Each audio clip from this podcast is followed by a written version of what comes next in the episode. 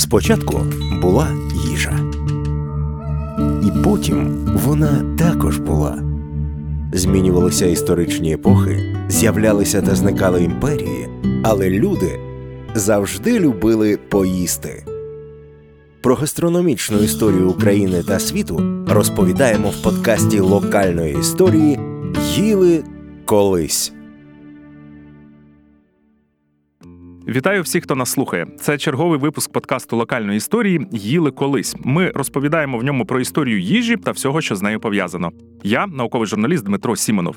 І я з радістю представляю нашого сьогоднішнього гостя. Це Максим Яременко. Пан Максим є доктором історичних наук, професором кафедри історії Національного університету Києво-Могилянська академія та співробітником Національного музею історії України. Пане Максиме, вітаю вас. Вітаю. Дякую, що сьогодні до нас завітали. Із Максимом Васильовичем ми сьогодні говоритимемо серед іншого і про чайні традиції. Щоправда, не китайські, не японські, а про ті, які практикували представники православного духовенства у XVIII столітті. Адже пан Максим, серед іншого, спеціалізується на дослідженні історії православної церкви у XVIII столітті. І якраз приблизно в цей період на теренах України набуває популярності чай. З нього ми й почнемо. А потім поговоримо ще й про інші напої, і, можливо, й про їжу навіть сьогодні встигнемо поговорити. Пане Максиме, отже, такого звичного для нас сьогодні чаю українські землі до 18 століття не знали, чи просто він е, не був таким поширеним тут. Очевидно, не знали. Скажімо, на відміну від кави, яка фіксується тут і у попередньому столітті. Тобто каву тут вживали. До цього ну не було, по-перше, контактів з тими регіонами активних, де чай вирощували, а це Китай. Потім, коли українські терени стали частиною Московської держави, пізніше Російської імперії, то китайські кордони межували з російськими і через українську територію чай вивозили й далі на захід. От, так що він тут з'явився, він він активно почав використовуватись. Плюс контакти із самою Росією і з імперськими столицями посилилися, а там чай фіксується вже десь з кінця 17 століття.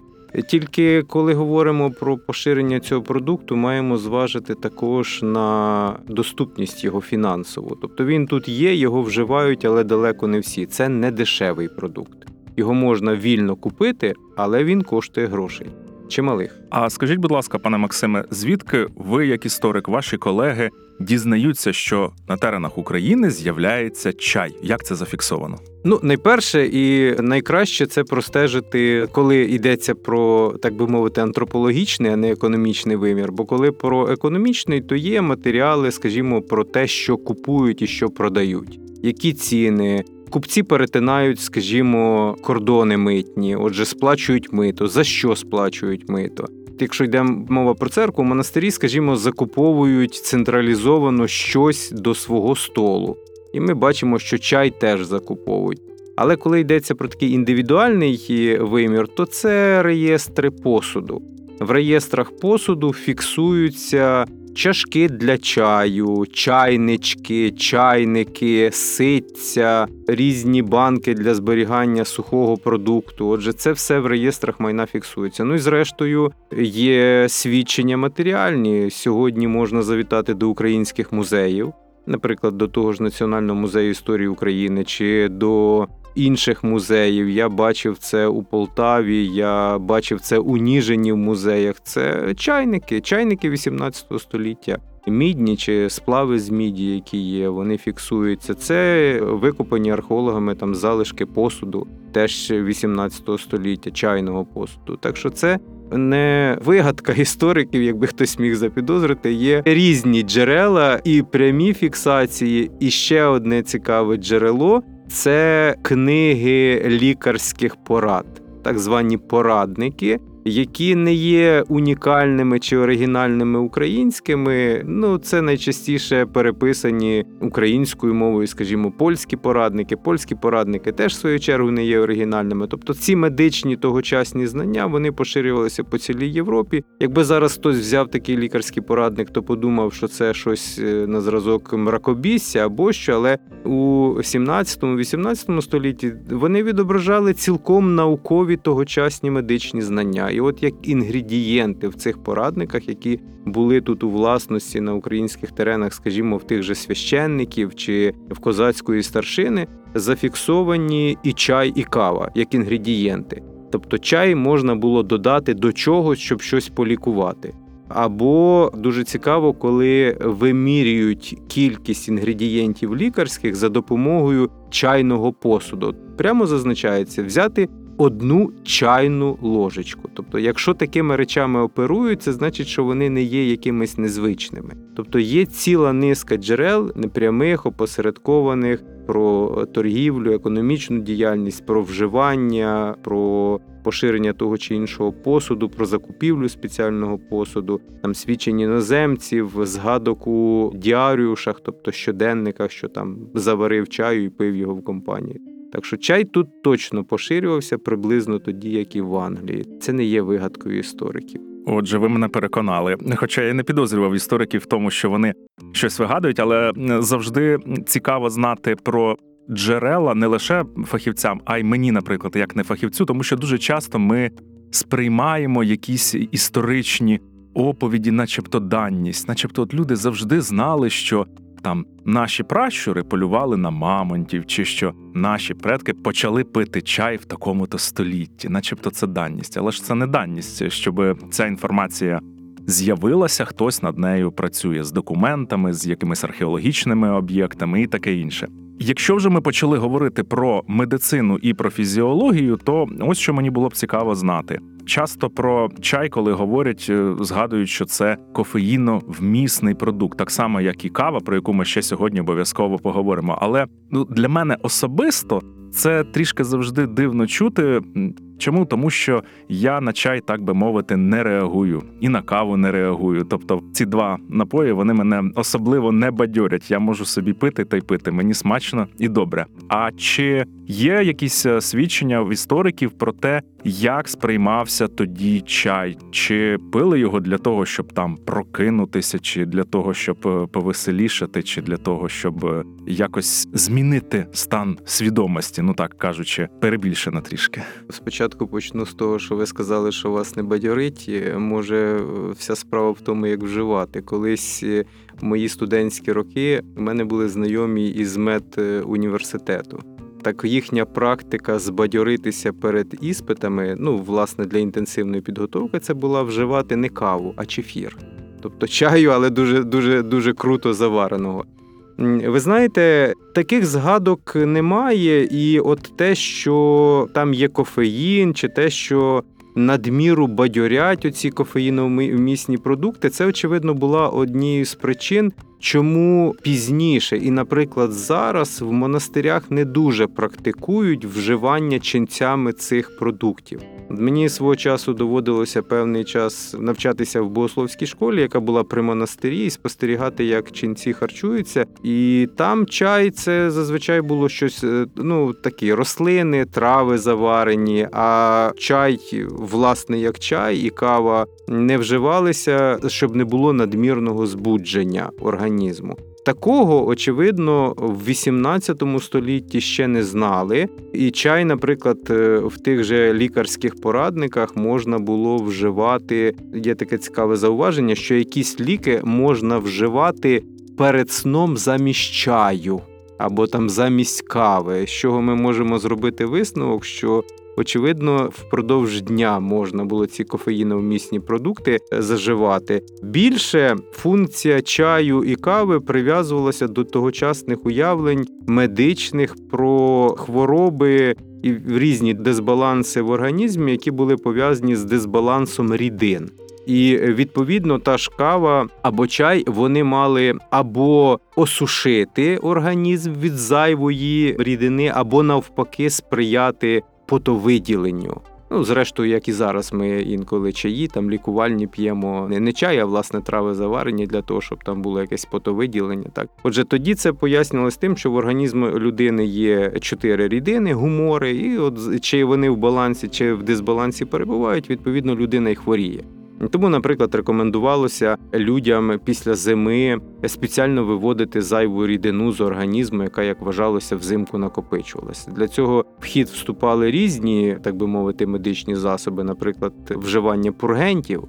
Ми інколи читаємо, що якийсь там козацький старшина пише, що він регулярно приймає пургенти і навіть фіксує, скільки разів він ходив в туалет за день. І ми е, історики недосвідчені роблять висновок: а ну цей чоловік в нього видно був там кишково-шлунковий тракт хворий. Нічого подібного. Це означає, що людина була високоосвічена і дослухалася медиків свого часу, які казали, що треба стежити за організмом, і от е, або якщо немає рідини, то її набувати, або зайву якось виводити. Але в контексті бадьоріння мені не доводилося зустрічати кваліфікації і пояснення до чаю. Ну і вживали його ті, хто міг собі дозволити, очевидно, досить регулярно. Але також чай в тих же монастирях дуже цікаво, витратні книги його закуповують до великих свят. Великі свята, ну ми може собі монастирі трошки не так уявляємо, як вони були у 18 столітті. Це могли бути достатньо публічні місця на великі свята, бо туди з'їжджалися і знать, і світська, і церковна, і були застілля, прийоми, ну звичайно, богослужіння урочисті. І От якраз для таких е, урочистих свят, наприклад, з нагоди там як Різдва або храмового свята в монастирі, коли очікували багатьох гостей, то чай закуповували. Тобто для частини людей він був таким доволі святковим напоєм. Ну вони собі принаймні могли його дозволити попробувати тільки тоді. Ті ж, хто е, мав кошти, в тому числі і чорне духовенство вживало досить таки регулярно. Пане Максиме, якщо вже ми говоримо про початок історії чаю на теренах України, то корисно було би розуміти, хоча б в загальних рисах, от е, цей, так би мовити, ландшафт напоїв. А що ж тут було на той момент, коли сюди приходить чай? Ну, люди пили воду, це зрозуміло, це було у всі часи. Я підозрюю, що і молоко так само пили. Про каву ви вже згадали. Що ще тут є? Ось чи є тут, зокрема, так звані трав'яні чаї, які сьогодні певною мірою популярні? Чи були вони ось попередниками такого китайського справжнього чаю? Чи це вже якась е, зовсім інша історія? Ну, пили найперше е, алкогольні напої. Абсолютно в традиціях кулінарних того часу було вживати алкогольні напої. Очевидно, більшість з них була слабко алкогольними.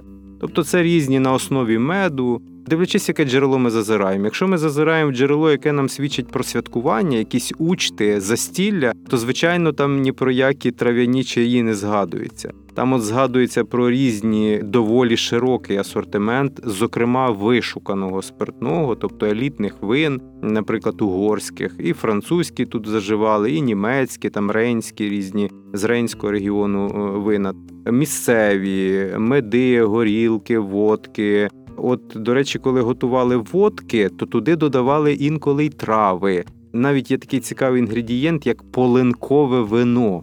Це коли в вино спеціально додавали полин, щоб воно набувало іншого смаку. Натомість, коли ми, скажімо, дивимося в ті ж лікарські порадники, то там дуже багато є рослин, які потрібно заварювати і пити.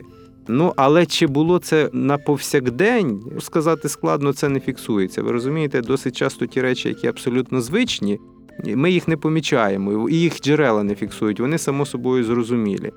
Ну а стосовно води, є таке твердження, е, базоване на дослідниках європейської історії, там заживання і спиртного, і харчів, про те, що в зв'язку з поганою водою віддавали перевагу вживанню спиртного, щоб не було там різних заражень. Я не можу сказати це, коли йдеться про український терен. От якщо ми візьмемо Київ, тут звичайно були різні джерела води. Ну і одне з найкращих, навіть в кінці 18 століття, це було Дніпро.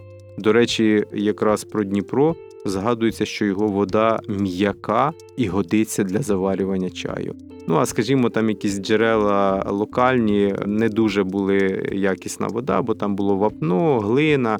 Тобто осад утворювався, але про те, щоб був якийсь брак у воді, і замість цього вживали спиртного, ну я жодного разу таке не зустрічав. Тому, звичайно, рослини знали, заварювали, але, мабуть, більше все-таки в медичних цілях, ніж у повсякденному харчуванні.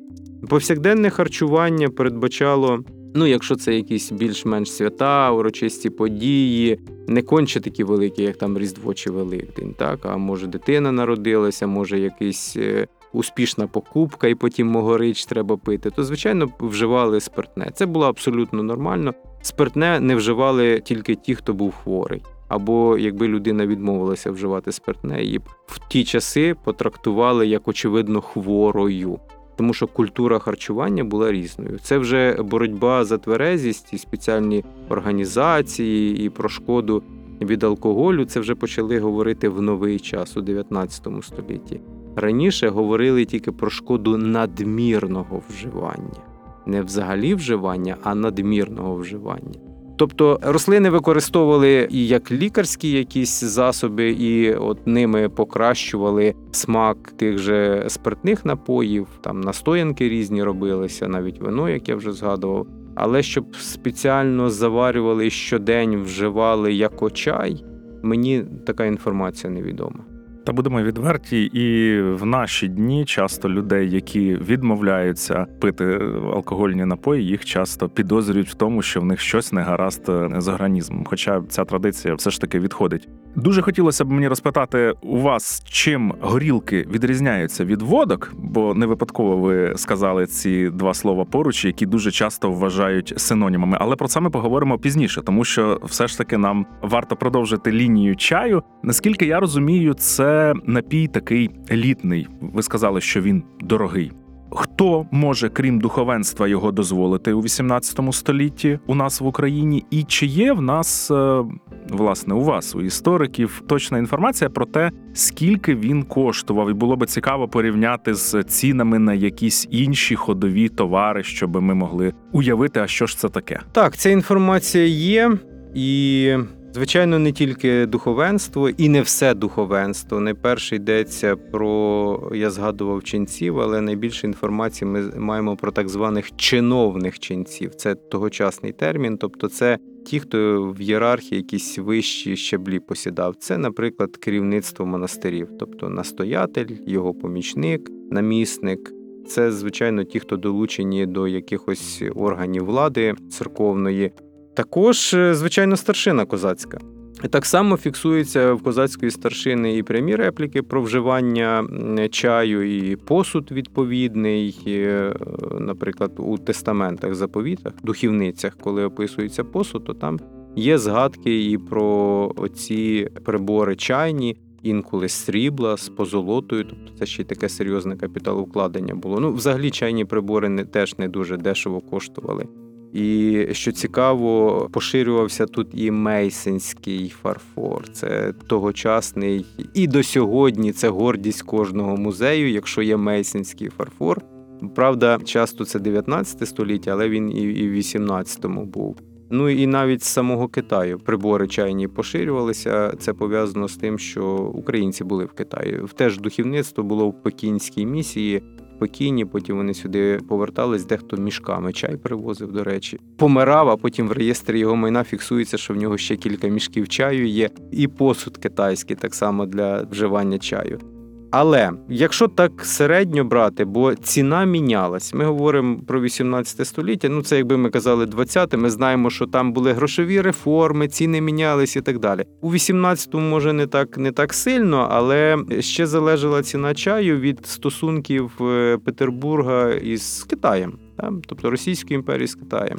Бо якщо стосунки були напружені і зростали мита, то чай автоматично зростав у ціні.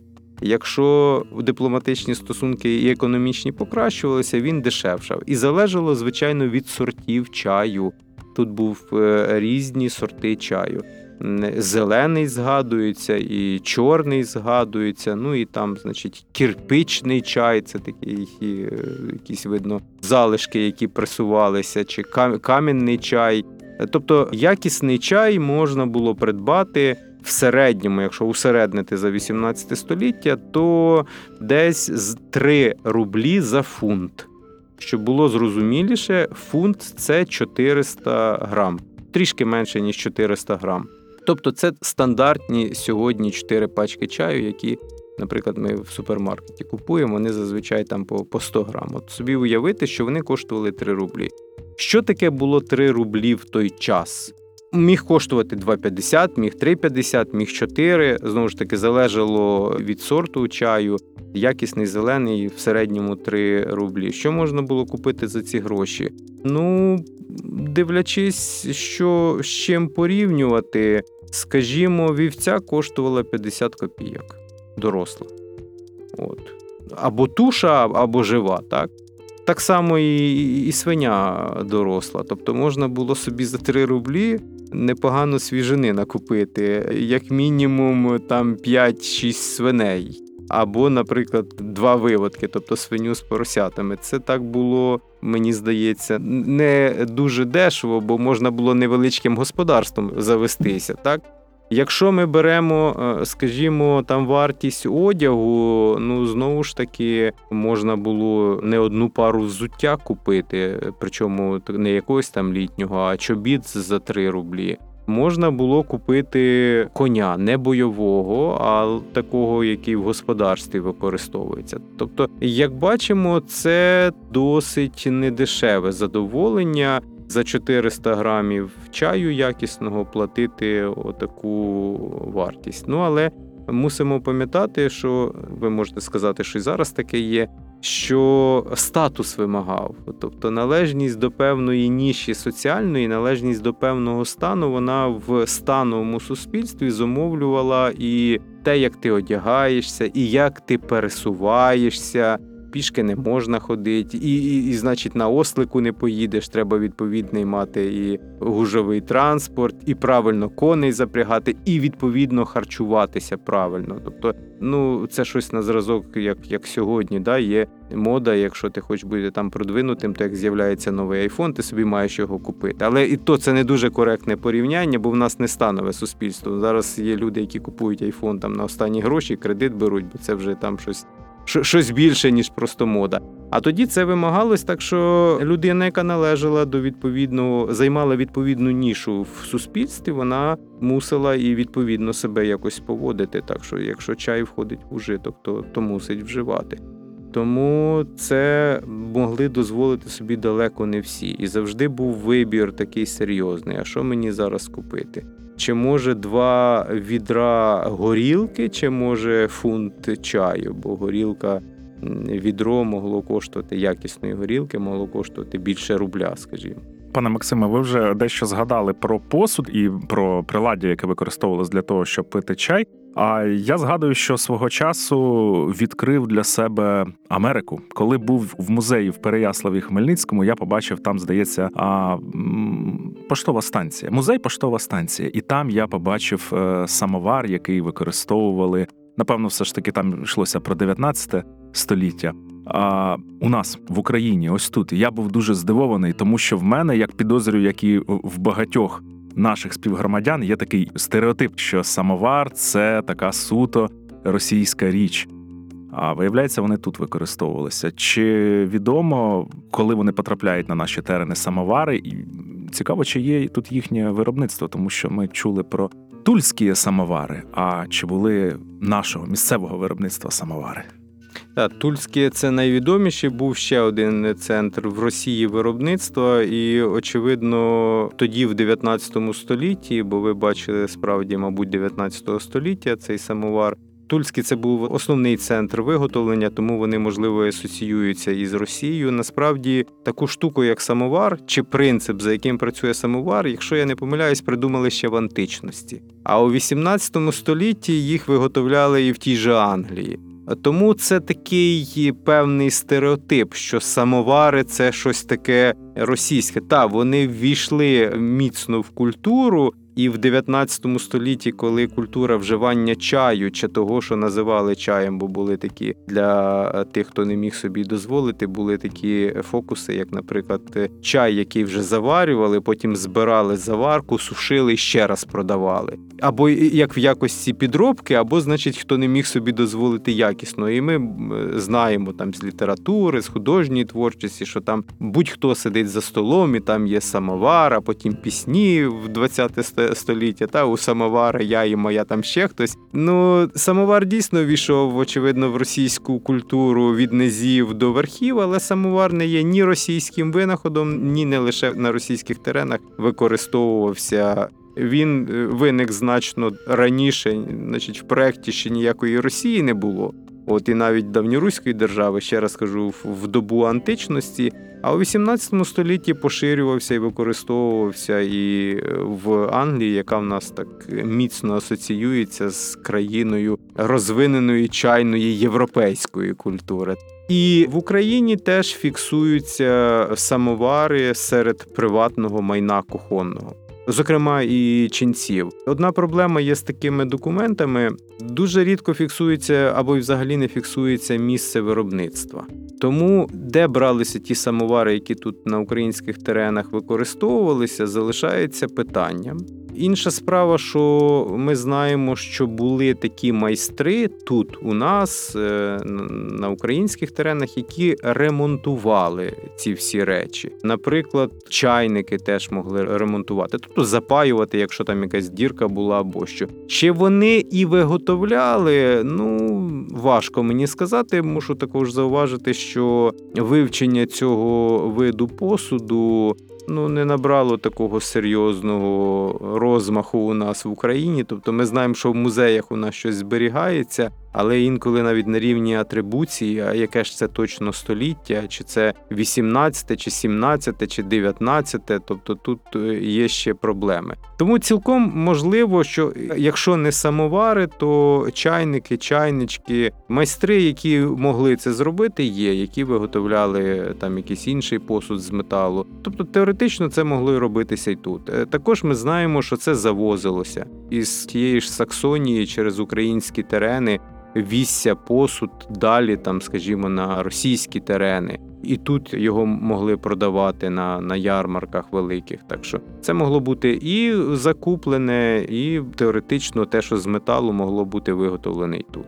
Не фахівець у моїй особі хоче сказати, що якби в нас тут було якесь потужне виробництво чайників у 18 столітті, тож все-таки не період Київської Русі, то напевно би якісь свідчення про це до наших днів би дійшли. А так, мабуть, якщо це виробництво і було, то таке е, штучне більше. Ви знаєте, не штучний, а індивідуальний підхід. Ну, ремісниче виробництво завжди таке. Тобто до ремісника приходять і щось замовляють, особливо якщо мова йде про цінні речі. А зрозуміло, що срібло цінне, срібло з позолотою цінне і золото цінне, але сплави, мідні і взагалі металеві речі це зовсім не таке ставлення, як у нас. Це речі, які зрештою будь-які речі у той час, та навіть до ХХ століття, навіть старий одяг він не викидався. Вже коли його взагалі не можна перешити, перепродати і тому подібне, його можна було здати ганчірникам на виготовлення паперу. Так що вся рухомість була таким капіталовкладенням важливим аж до ну на наших теренах. Я ще пам'ятаю українське село там 80-х років. Ніхто нічого не викидав. Можна було віддати родичам, можна було перешити, можна було там е, просто тримати, пригодиться. Не так як зараз, коли і ринок великий, і мода є, тим паче металеві вироби, які завжди можна було перекувати, переплавити, там щось з них зробити. Тому я з вами погоджуюся, що такого масового, скажімо, як гончарне, очевидно не було, щоб майстер наробив 50 чайників на возі розклав і продавали. Перше, дорогий матеріал сам, а по-друге, і виріб дорогий. Чи буде той, хто купить 50 чайників, чи не буде. Тому, оскільки ще не йдеться про якесь мануфактурне виробництво, не йдеться про якісь там фабрики або що, то не можу сказати, що відсутність свідчень воно точно означає, що тут не робили. Мабуть, просто могли робити в невеликих обсягах чи об'ємах цієї продукції. Я хочу лише додати, що абсолютно щиро сподіваюся, що і сучасне людство все ж таки прямує до того, що ми не будемо викидати речі от просто так, тому що вже змінився сезон, і сьогодні ця річ не модна, або тому, що нам не сподобалось те, що ми позавчора купили в магазині, а все це буде перероблятися, тому що інакше нас наша планета просто не витримає. Але це вже абсолютно інша, хоча й дуже важлива тема, яка не стосується нашої сьогоднішньої розмови. Сьогодні нагадаю, ми говоримо про те, що пили і їли представники духовенства в Україні в 18 столітті. І гість нашого подкаста сьогодні доктор історичних наук, професор Києво-Могилянської академії та співробітник Національного музею історії України Максим Яременко. Пане Максиме, коли вже ми говоримо про чай, то складно не згадати, що сьогодні ми полюбляємо щось додавати до чаю. Це може бути і цукор, як це роблять багато людей, додають його до чаю, але не роблю я, тому що свого часу відвик я від цукру в чаї і вважаю, що, що він лише псує цей чудовий напій. Хтось додає молоко, хоча таких я знаю людей на порядки менше, ніж тих, що додають цукор. А також різні різні солодкі якісь додатки. Це і цукерки, це і якісь і мармелади, це і якісь е, солодощі промислового виробництва. Які тоді традиції були? Це дуже цікаве запитання, і достатньо вірогідно можна сказати, що могли додавати цукор. По-перше, цукорниці фіксуються у посуді, в наборах посуду. А по-друге, ну не просто, бо цукорниця собі фіксується та фіксується, можливо, до кави, так молочники фіксуються. Теж може до чаю, може до кави. Але були з описів це можна зрозуміти. Були такі скомбіновані прибори, так би мовити, наприклад, е, з кількома шухлядками: одна для чаю, шухлядка, друга для цукору, а третя там могла бути для кави чи ще для чогось. Тобто, якщо це разом тримали, то очевидно, мабуть, разом і споживали. Ну і молочники залишається питання: молоко з чим вживали із кавою чи, можливо, з чаєм. На рівні того, чи взагалі на цих просторах Російської імперії, куди входили українські терени, вживали молоко з чаєм, вживали такі свідчення є. Ну там, наприклад, в Петербурзі десь зафіксовано. Так що залишається здогадуватися. Так само про солодощі, ну, цукерки ні, а те, що називалося конфекти. Конфекти, або якщо не вдаватися у рецепти, як їх виготовляли, то це щось на зразок варення, тобто солодощів, виготовлених із е, фруктів і ягід.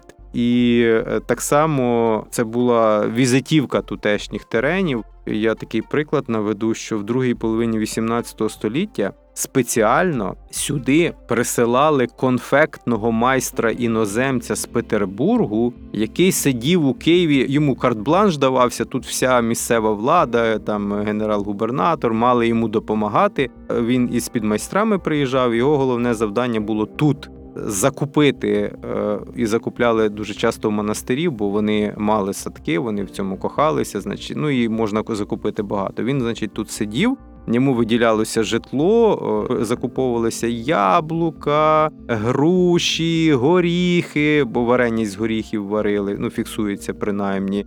Агрус, е, мерелі, там одним словом, все, що було, було немало, і він тут спеціально варив конфекти спеціально для імператорського столу. Тобто тут заготовляли оці речі, і потім везли в Петербург, і там, значить, імператриця, це часи Катерини II, мабуть, харчувалася разом з усіма, хто там в неї був при дворі, е, цими конфектами. Це один із гостинців і одна з візитівок таких дипломатичних дарів, які або замовляли, або самі везли до Петербурга. Якщо до когось їдеш, по-перше, те, що ми зараз би назвали ем, сухофруктами.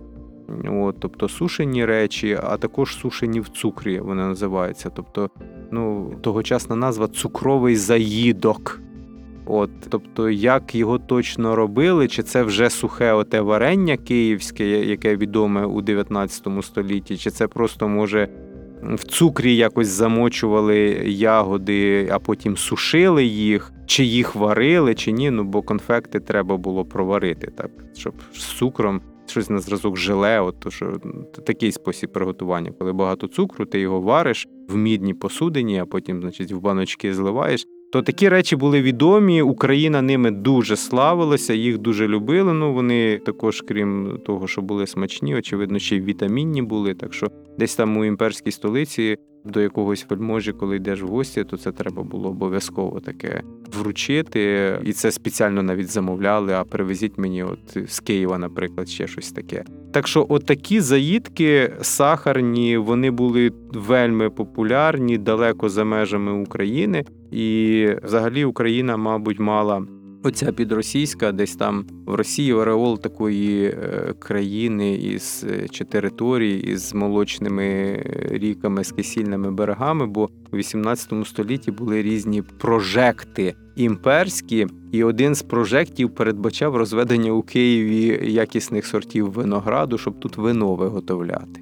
І навіть закуповувалася земля, от там, де зараз у нас ботанічний сад в Києві, над Видубицьким монастирем, там закуповувалася земля, е, виписувалися майстри за кордону, лоза, відповідно, садилися. Тобто було таке і уявлення, що тут така багатюща земля, і що тут все росте. Що чого ми будемо вино десь в Угорщині закуповувати, чого б тут не виростити. Ну, ми розуміємо, що провалилися ці прожекти, але от вони такі були. До речі, виноград справді вирощували тут, е, і, зокрема, в монастирях. Ну, яке було вино, що з нього робили, теж неважко запідозрити, але виноград і так вживали. Ну і могли, мабуть, і, і теж якісь конфекти з нього виготовляти. Тобто, припускаємо, що цей солодкий заїдок могли вживати з чаєм, хоча прямих свідчень таких немає. Ну і ще один із таких елементів недешевого і святкового столу це булки.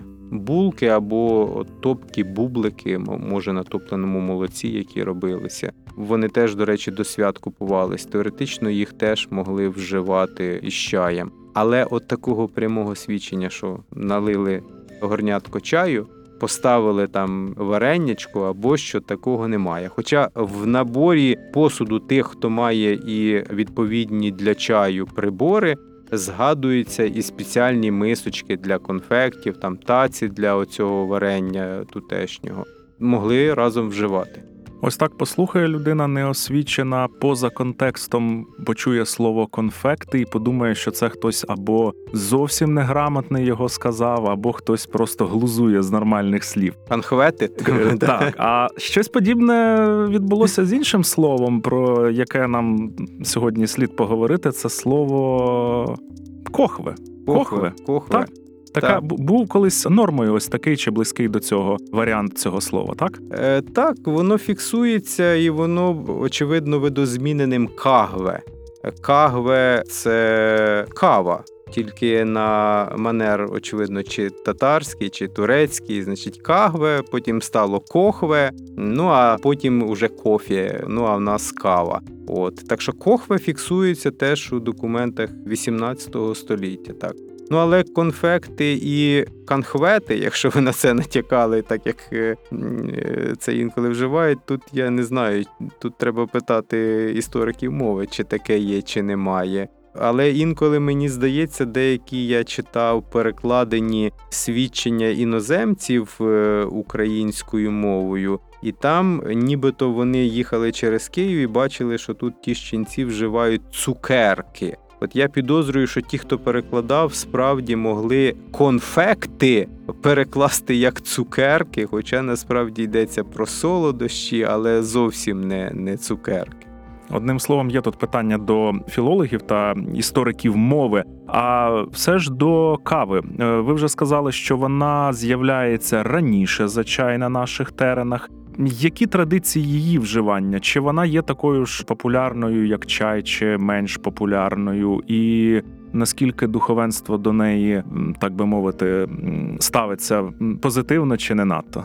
Ну, кава природно з'являється раніше, бо в нас контакти з ходом дуже дуже міцні, тісні. І в нас є ціла спільнота, яка багато із типових звичаїв е, почерпнула і постійно на контакті з татарами була, і е, торгівельні шляхи йшли із османської порти. От так що кава тут Богдан Хмельницький полюбляв каву пити. Кава тут у 17 столітті фіксується вже точно.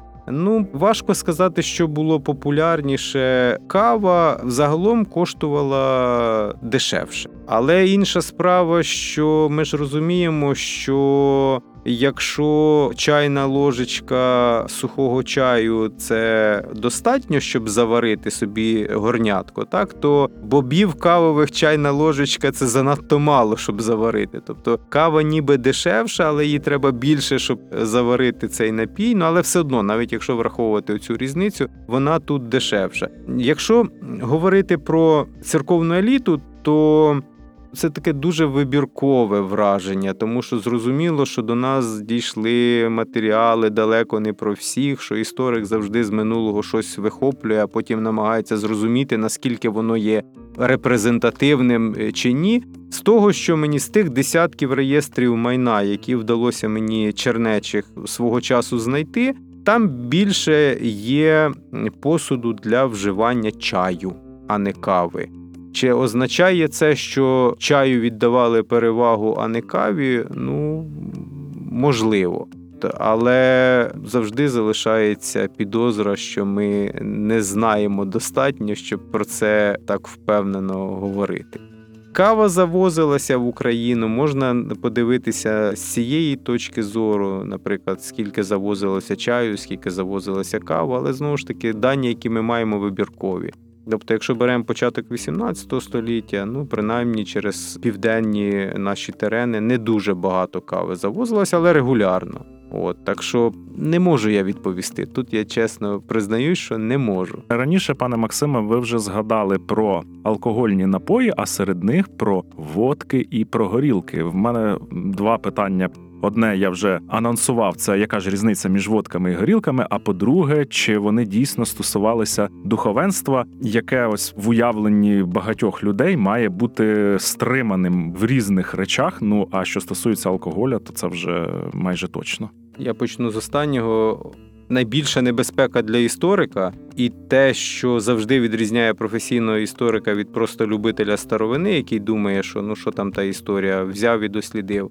Це розуміння дистанції між нашим часом і тим, який був колись. І величезна помилка, коли ми намагаємося щось оцінювати з висоти свого часу. Ми забуваємо, що люди, які жили тоді, вони і думали інакше, і багато чого не знали, на них багато чого не впливало. І чому думати, що вживати спиртне для духовенства, що це ненормально? Це зараз ненормально. Але ми знаємо про спиртне багато, хоча постійно знання міняються, то нам кажуть, що можна склянку червоного вина пити, то кажуть, що нічого не можна пити. Потім знов щось будуть казати. Так, отже, не можна міряти з висоти із виходячи з уявлень сучасних. Ще раз хочу підкреслити: в культурі харчування до модерні вживання спиртного було абсолютно нормальним для всіх верств і станів. Є в е, Григорія Сковороди така цікава фраза, яка показує ну, от ставлення до вживання спиртного. Він е, порівнює, що є адекватною поведінкою, що неадекватною, і каже: чи було б нормально дати дроворубам, які цілий день на морозі рубали ліс, склянку молока? І чи нормально було б дати немовляті замість склянки молока склянку водки? І зрозуміло, що для одних нормально це водки, а для немовляти нормально молока. Тому проблема, і це постійно влада наголошувала церковна для різного духовництва, парафіяльних священників, для ченців і тому подібне, було не в тому, щоб не вживати, а в тому, як вживати. Ну дуже цікаве є напучування Рафаїла Заборовського. Це той, хто в Києві бував, то знає браму Рафаїла Заборовського. От він тут на території Києво-Могилянської академії корпус добудував староакадемічний. І він в одному з своїх напучувань для парафіяльних священників казав, що якщо комусь з вас трапиться пити, то треба пити так, щоб це пиття було на славу Божу. Що це означало? По-перше, в достойній компанії. Для священника недостойно піти в шинок, бо шинок асоціюється з не дуже добрим місцем. Отже, ти маєш пити в гідній компанії, бажано із своїм сусідом, священником там, ну або солідними людьми. По-друге, ти маєш пити так, щоб не валятися п'яним десь і щоб на тебе, не дивлячись люди, не думали ну, про церкву загалом, да, і що вона от така. Тобто ти маєш випити не так, щоб втратити там повороткість, щоб язик заплітався, щоб ти дурниці почав версти, чи не дай Бог десь п'яний під тином лежав. Ну і також ти маєш вживати спиртне так, щоб не пропускати богослужіння. Тобто, якщо ти так напився з вечора, що вранці не прийшов на літургію, це не годиться. Отже, достойно треба вживати. Яскравий приклад, наприклад, коли ми бачимо з монастирського життя, коли по-перше, є чітко регламентовані дні, коли ченцям централізовано монастир виділяє горілку. Це великі свята. Це кілька разів на рік, наприклад, Різдво, Великдень. Е, От е, ченцям, професорам Києво-Могилянської академії на початку навчального року, в кінці навчального року певна кількість горілки видавалася і теж на великі свята. До великих е, свят ктитори, тобто жертводавці, які опікувалися певними монастирями. Наприклад, такі були старшинська родина, яка Видубицьким монастирем опікувалась. Вони присилали спеціально до свят великих церковних братії горілку, там барильце чи два. Це було абсолютно нормально. Інша справа, що ми повинні пам'ятати про те, що спиртні були не тієї кваліфікації, як зараз. Згадується, наприклад, таке спиртне, як виморозки або запіканка. Так, от горілка запіканка. Цей рецепт в кінці 18 століття навіть в Російській імперії видали ну щось на зразок книжки для господинь чи для господарів, як що виготовляти, і там був цілий перелік, як робити спиртне, включно шампанським в домашніх умовах. Так, от кілька українських рецептів. Які тут побутували, потрапили туди, і запіканка це один із них. Це коли треба було перегнаний алкоголь в бутлі, спеціально там обмащувати глиною, ставити на ніч у розігріту піч. Ну тобто, щоб там випаровувалася зайва вода, щоб він був міцніший. Там і це, це була довга процедура. Кілька разів треба було це робити. Отже, був дуже міцний алкоголь, ті ж виморозки, тобто, коли виморожувалася спеціально вода, щоб він був міцніший. Але на загал брашка, такий, наприклад, напій, це очевидно, що, що тільки перебродило, і там ну, ну скільки там могло бути градусів, небагато. Пива різні. От ті ж ченці, професори, скажімо, Києво-Могилянської академії, навіть зумовлювалося, скільки їм на день повинні пива видавати. То це було таке ну, нормальне повсякденне питво, так би мовити. Потім е, полинкові водки, е, ті ж, які настоювались на полині. Потім різні вишнівки, слив'янки, грушівки. Тобто інколи репертуар, коли ти читаєш, він просто вражає. Це різні ці настоянки, коли додавалися не тільки там, скажімо, фрукти чи ягоди, а коли додавалися трави різні, і це міняло смак. Тобто цей репертуар доволі великий. Ну але він ще й до кінця не. Тобто, ми розуміємо різноманіття, ми його фіксуємо в джерелах. Це є, але одна з найбільших проблем, яка стосується і харчування, зокрема, для того часу ми дуже добре знаємо, скажімо, інгредієнти або як називається. Якщо ми знаємо інгредієнти, ми не знаємо пропорції, як вони що за чим кидаються, і, і що з цього варять, так скажімо, коли про харчування. А коли про спиртне, ми знаємо назву, але або пізнішого часу рецепт, як це робиться, от як та ж е, запіканка, та горілка, або ну мусимо здогадуватись, що воно таке. І скажімо, є питання, що таке водка.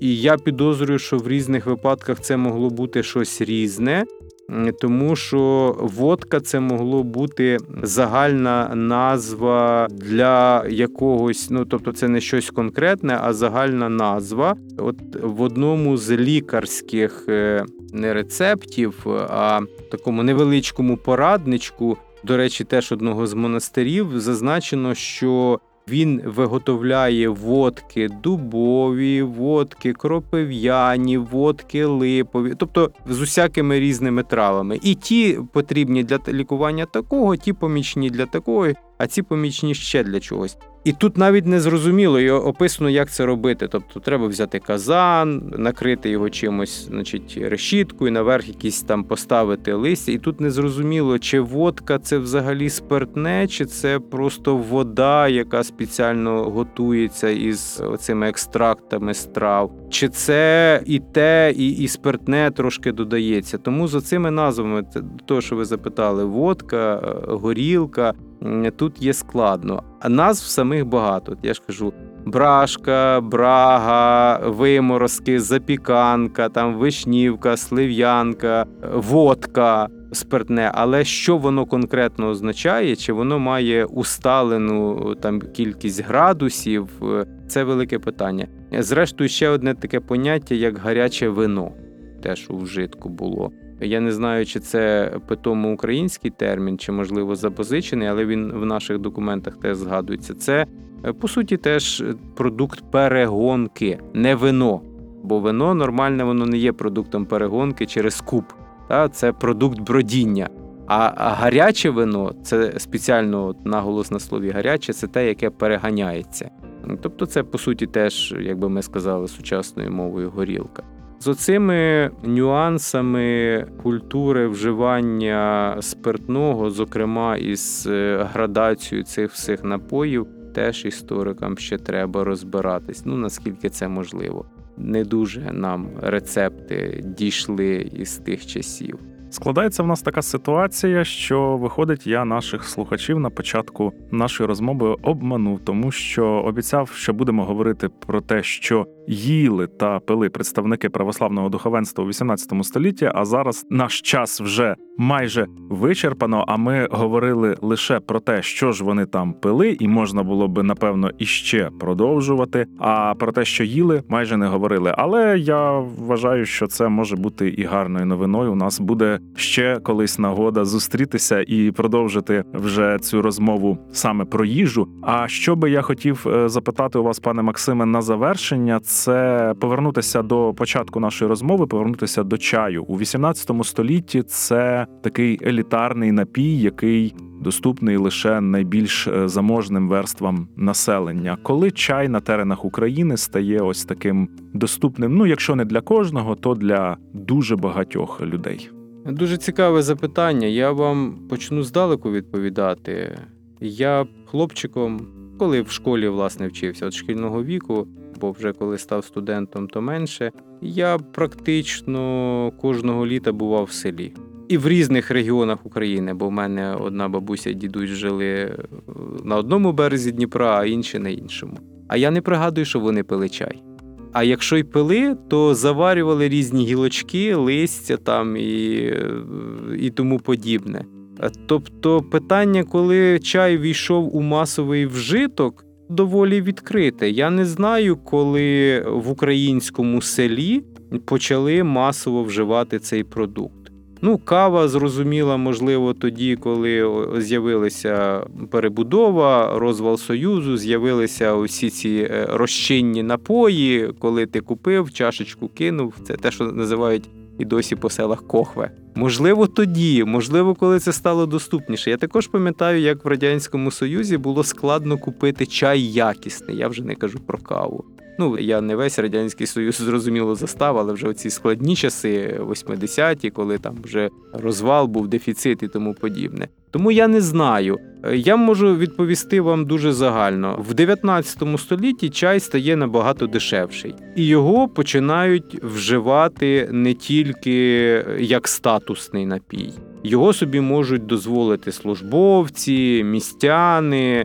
Але чи його вживають е, селяни, які складали більшість населення? У мене є велике питання. Я думаю, що ні, якщо його в 20 столітті навживали. Чи його почали вживати масово в 20 столітті на українському селі? Ну навряд чи це хтось досліджував, але я не пригадую, щоб це фіксувалося. На своїй власній родинній історії я знаю, що його не вживали в селі ні кави, ні чаю. Воду, заварені якісь трави, от таке вживало. Так що я не знаю відповіді.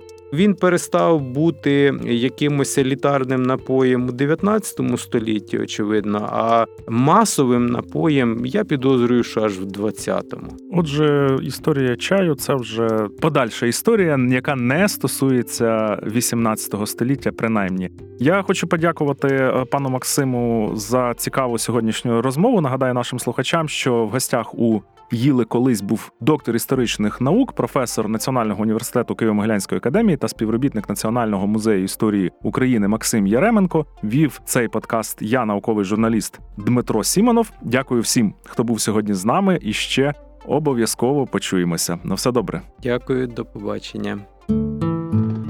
Про гастрономічну історію України та світу розповідаємо в подкасті локальної історії Їли колись.